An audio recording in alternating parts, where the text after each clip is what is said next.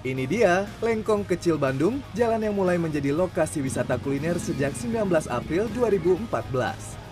Saat itu, pemerintah kota Bandung menggelar Lengkong Culinary Night sebagai lanjutan dari event Culinary Night lain. Lengkong Kecil kemudian mulai dikenal sebagai tempat jajanan yang ramai dikunjungi terutama pemburu kuliner malam. Beberapa tahun belakangan, spot ini mulai populer khususnya di kalangan warganet. Sejak pukul 6 sore hingga 11 malam, puluhan pedagang makanan dan minuman berjajar di jalan lurus sepanjang 600 meter ini. Bahkan di akhir pekan bisa buka hingga lewat tengah malam. Menurut saya bagus sih, karena apa ya? Jarang kan ini baru juga ya di sini kalau misalkan kita lagi nyari makan kan sekarang udah pasti pada tahu di sini di Lengkong ini. Saya pun mencoba menginjakan kaki dari ujung ke ujung, mencoba beberapa makanan yang ramai diperbincangkan, khususnya di media sosial. Sebagai menu pembuka, saya memilih crepes. Makanan asal Perancis berbahan dasar adonan terigu, telur, serta mentega di sini berbeda, karena disajikan dengan tambahan es krim serta potongan buah.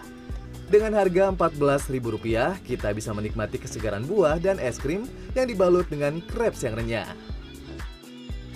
Belum kenyang, saya pun beranjak untuk memilih menu makanan berat. Salah satu yang banyak digemari pengunjung adalah ayam kepak madu. Dari tampilannya saja, ayam bakar ini sudah mencuri perhatian karena dipajang bertumpuk di depan kedai. Wah, gimana ya? Rasanya tuh kayak, oh my god, juicy banget gitu. Jadi kayak, wah kalau misalnya orang-orang dari luar Bandung mau nyobain, mau main ke Bandung harus cobain deh. Sayap ayam dibakar dengan bumbu khusus dan disajikan ketika masih panas. Saat malam yang dingin gini, rasanya pas. Satu sayap dijual dengan harga Rp12.000, ada juga paket tiga sayap seharga Rp30.000. Hmm, dagingnya juga lembut banget. Dan bumbunya beneran meresap sampai ke dalam daging. Tiga kayaknya kurang nih. Semakin larut, hujan mulai turun, namun hal tersebut tidak membuat kawasan Lengkong menjadi sepi. Pengunjung justru bertambah ramai. Um, pengen makan sih lapar, lapar. Pendapat aku enak sih kayak banyak jajanan gitu, cuman hujan gitu. Tapi bagus tempatnya. Tak mau kalah, saya ikut melanjutkan petualangan kuliner dengan membeli makanan khas Majalengka bernama Jala Kotek. Makanan asin gurih ini mirip dengan pastel ataupun jalan kote yang seperti dipadu dengan cireng. Bedanya, selain memiliki isian berupa daging ayam atau tahu, jala kotek juga diberi minyak cabai serta bumbu bubuk serta tambahan rasa.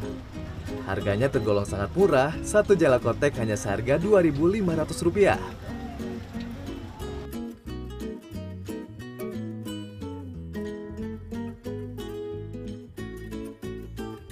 Sebagai penutup manis, saya memilih pancake mini dengan tambahan es krim dan berbagai pilihan topping. Adonan pancake-nya dibuat langsung di tempat sehingga semua pengunjung bisa langsung melihat proses pembuatannya. Dengan harga Rp20.000, kita sudah bisa menikmati manisnya dessert ini.